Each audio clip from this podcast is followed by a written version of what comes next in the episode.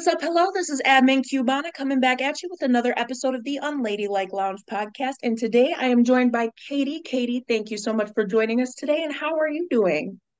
I'm doing very well. Thank you. And thank you for having me. Awesome. We appreciate having you. And tell us a little bit about yourself today and what we'll be talking about. Okay. Um, about three months into COVID lockdown, I found a golf ball in my breast. Oh and my goodness. I am here to tell you there is nothing ladylike about breast cancer, except mm maybe that it's mostly ladies who get it. Oh my goodness. No, absolutely nothing ladylike about breast cancer. Now, a golf ball, a, a golf ball, that is a large mass. How it is. How, how and you may be. Oh, sorry. Uh, I'm sorry. you may be wondering how I found it. Yeah. Or no, you may be wondering how I missed it. Like, how could you miss a golf ball in your breast, right? But the thing is, I have really, really large breasts. Oh. And so when you have breasts that are like a size 32 double H, you can hide a golf ball in there and nobody's going to know, including the owner of the breast. Yes. So, oh my goodness. I and- normally just rely on um, exams by my OB/GYN and an annual mammogram, but COVID kind of threw a monkey wrench into it. And the year before, the doctor had had to rush out for a delivery. And so that part of the exam was never done. So oh, there was oh. plenty of time for Tilly the tumor to grow really large. Oh my goodness. The the other thing is that when you're feeling the lump, you're actually feeling a lot of other stuff too. You're feeling all the surrounding tissue and everything that sort of encapsulates it. So it felt like a golf ball, but it really, really, Tilly was a little smaller than a golf ball. Okay. All right. So now when when you say like I I'm sorry, I'm still blown away that this is a golf ball size mass. This just further shows us the importance of self exams. When you sorry, I one second, I'm just gonna pause real quick. Okay. All right, sorry about that, guys. We are back, and Katie is back to let us know how she was communicating her her um, situation with her posse. Sorry about that, Katie. No problem at all. So when I first found Tilly, I immediately called my very close friend who just happens to be a breast cancer surgeon and breast cancer researcher. Oh and this goodness. was very, very late on a Saturday night. And she said, You've it could be a cyst, but at that size, probably not. You should get an ultrasound immediately. The next day was Father's Day. so I oh, couldn't. Oh. Oh. Um, mainly because the hospital wouldn't have me. But when I got in and had the exams, they do a series. First, they do a mammogram to make sure that there are no other nasty little surprises in either breast. Okay. Then, depending on what they've seen, they send you to an ultrasound. And that is actually the thing that tells you is it smooth or jagged? Smooth is phew, jagged is yikes. Is okay. it solid, which is yikes?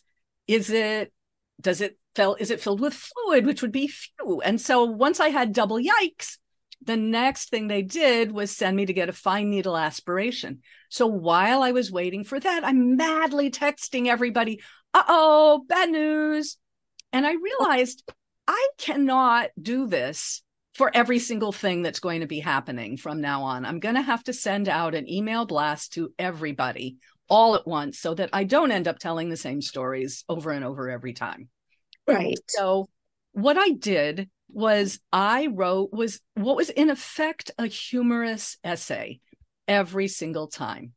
And sometimes my funny bone was broken and I couldn't make it funny immediately. And in that case, I put it away for a few hours and I'd go back to it.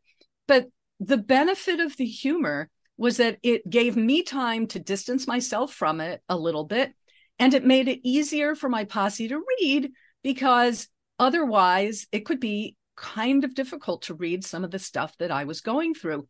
It's a little like um, watching the movie Get Out, which is a horror comedy. So, you know, you're watching it, but you're hiding your face, but you're peeking between your fingers.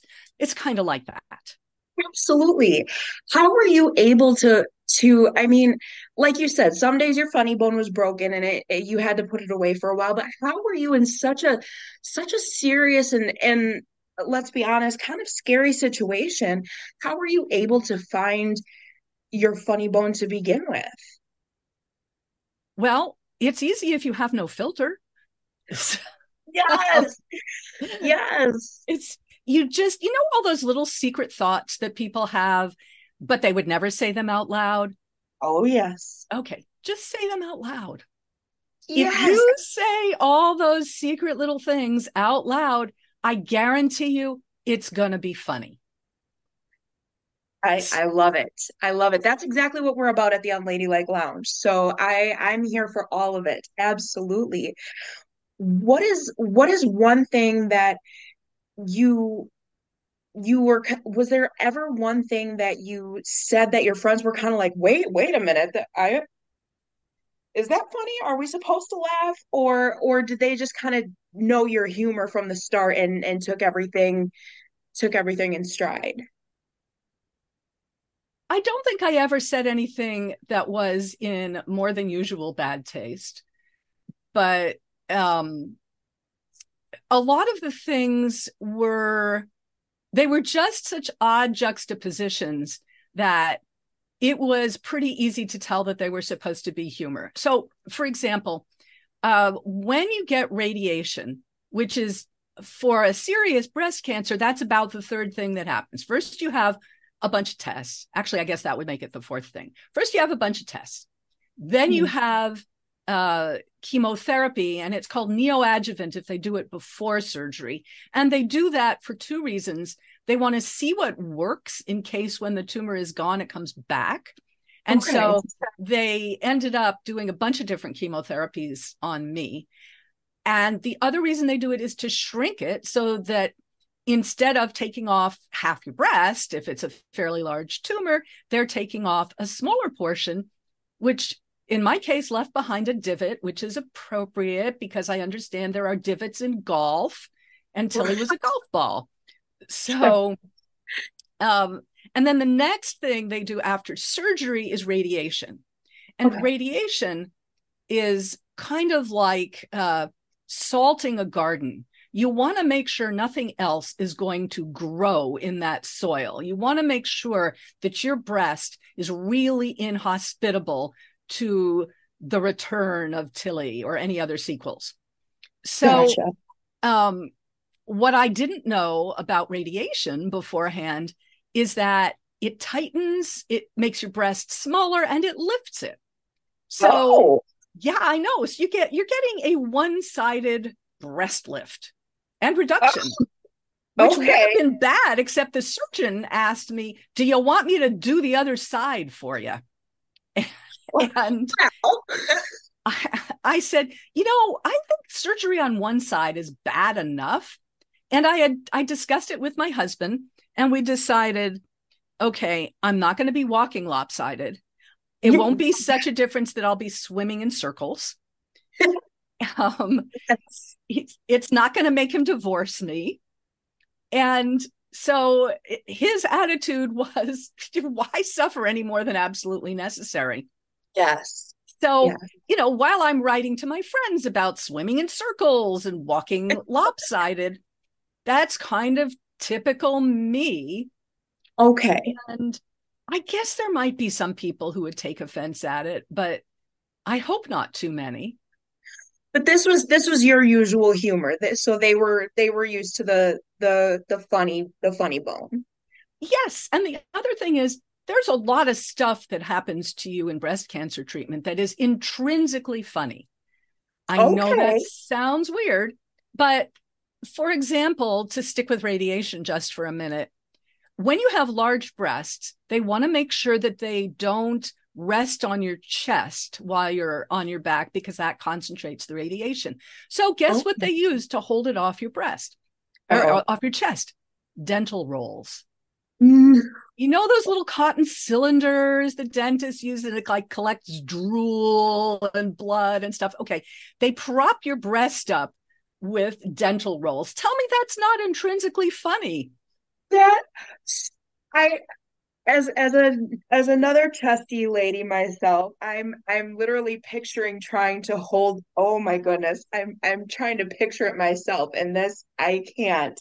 Oh my goodness. Well, because we're on lady ladylike here, I can talk about how, you know, you lie on your back, your breast kind of puddles out.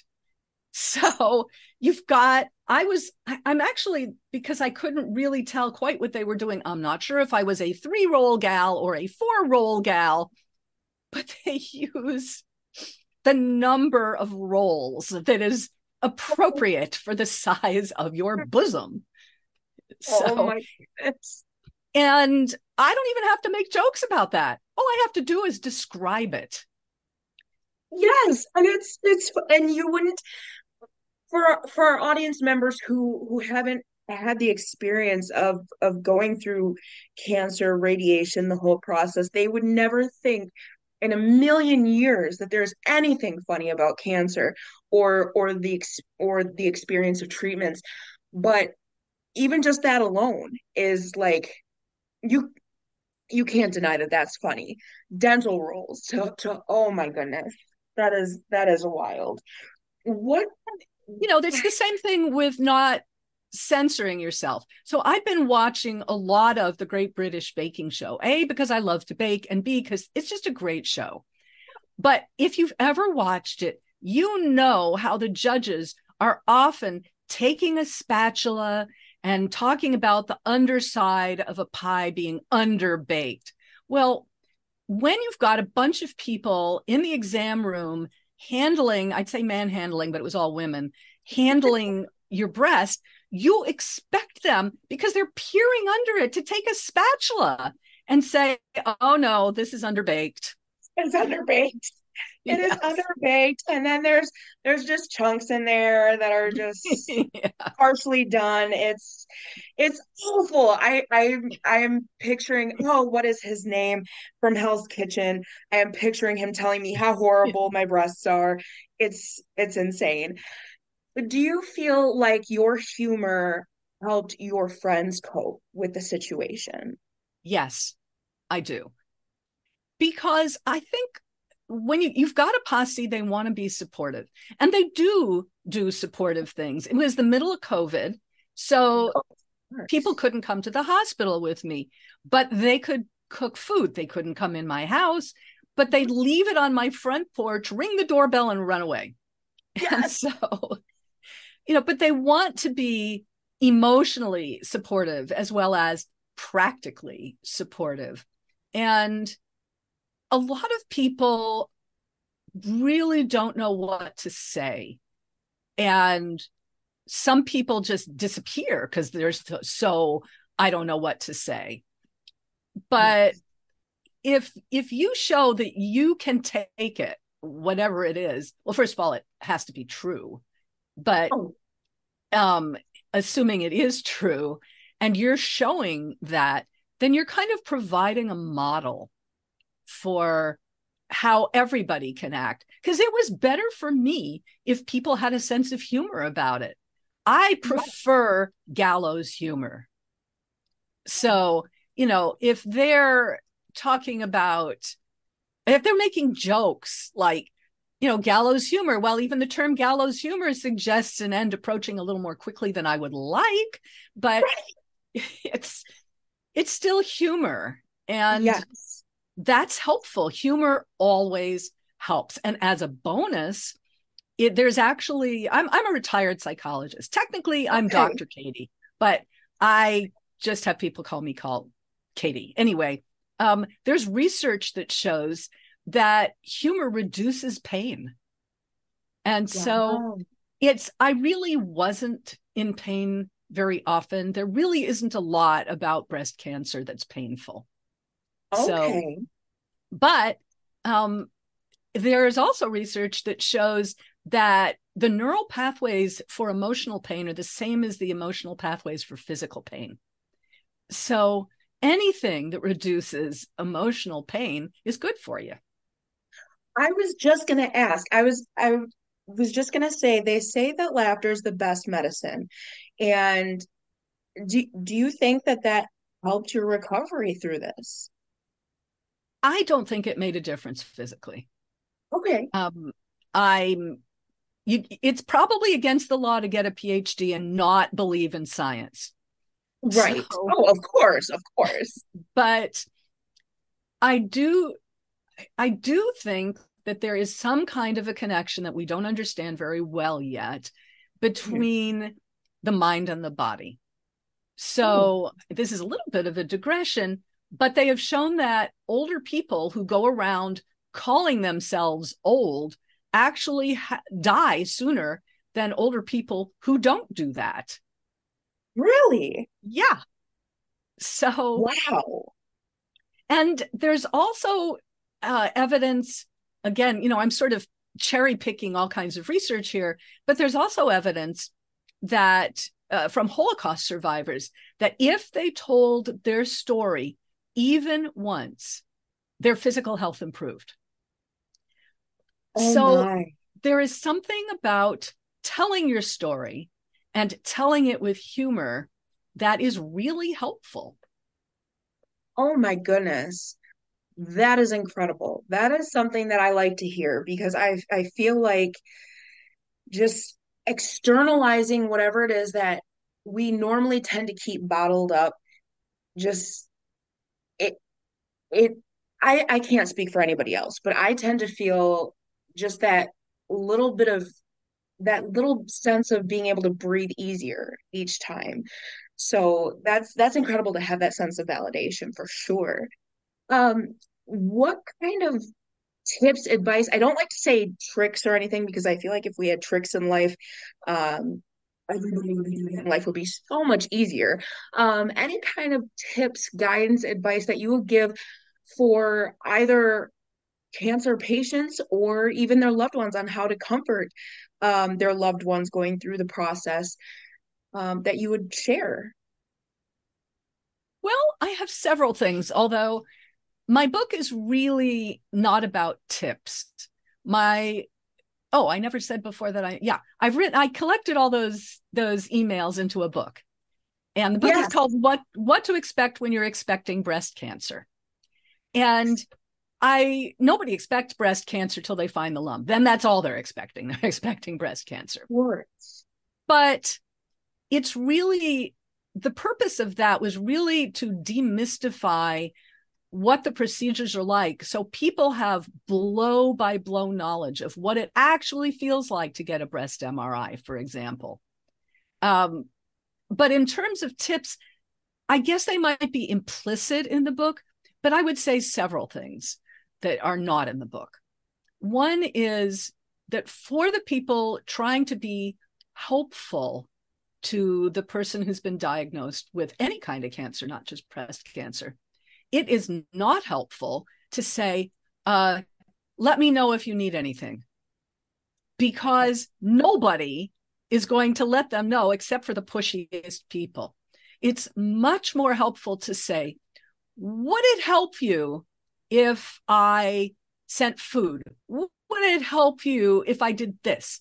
Would it help you if I did that? Or even people who offer specifically, I would like to make you something. What is what tastes okay to you now? Because I was never nauseous because thank you, science. Um, the the drugs they have now for anti-nausea are so good. I was not nauseous for one single minute. However, my taste buds were very confused. And oh. so there was a lot of time where I'd taste stuff from somebody that I knew was an excellent cook. And I'd give it to my husband and say, Ugh, if you like this, you can eat it. And he'd start eating it. And then a couple of days later, my taste buds would recover. And I go, No, that's mine. You can't have it. So, but I guess to get back to the tips, offering specific things or just asking the person outright right now, what would you like me to do? What would be helpful? Okay. So that's really practical. And I had a number of people who offered, and I also had some who just said, let me know if there's anything I can do. And that was the last I heard from them because, you know, I had other people doing the other stuff. The other thing is, don't give somebody false reassurance. You don't know that they're going to be fine. They don't know that they're going to be fine. The doctor doesn't know that they're going to be fine. So to just say, oh, I know you're going to be just fine is like, really? I like your crystal ball. And right. So it is not helpful to say that. Follow the lead of the person who's been diagnosed. And there are okay. some people who don't want to talk about it. But the tip for them would be there's so much evidence that getting um, emotional support, having a network is really important. That even if you don't want to talk about it, you really need your network. Okay. And you don't necessarily need them to do stuff for you, you just need them. Right. And the other thing is that, as I was saying, there's evidence that telling your story helps. There's actually some great research by this guy named James Pennebaker out of Texas. I'm not sure which school he's affiliated with, that shows that journaling every day makes depressed people happier. Okay. So that is something. So, you know, I was the, the I was doing the equivalent of journaling, but it was kind of a, a threefer. I got to add humor, I got to journal, and I got to tell everybody was what was going on all in one fell swoop. Right. You got to you got to get it all out and and check all the boxes. So there's also um, quite a bit of evidence that exercise both helps alleviate depression and also minimize the side effects of chemotherapy. But let me tell you, when you are feeling like a limp noodle, you have zero desire to get out and walk. And plus, you're exhausted. So I had one friend I who happens to be a neighbor. She just lives three blocks away. And when she asked what she could do for me, actually, she offered. Um, she said, Let's go for a walk. And so she would show up at my door and basically ring the doorbell and nag me until I shuffled out. And she would walk me every day, not with a leash. Oh, my no. dog was jealous but she would walk me every day for a minimum of 15 minutes. And I refused to go longer than that. But she made sure that I got out and walked. That was a really good friend because that was a daily commitment. Yes, that is excellent. But, you know, if you're somebody who loves exercise and you have some place that you want to walk and you don't need a friend to do it, just go out and do it yourself. Absolutely. Absolutely. Where can my audience follow your journey and find more of your work? Well, I don't have a publisher yet.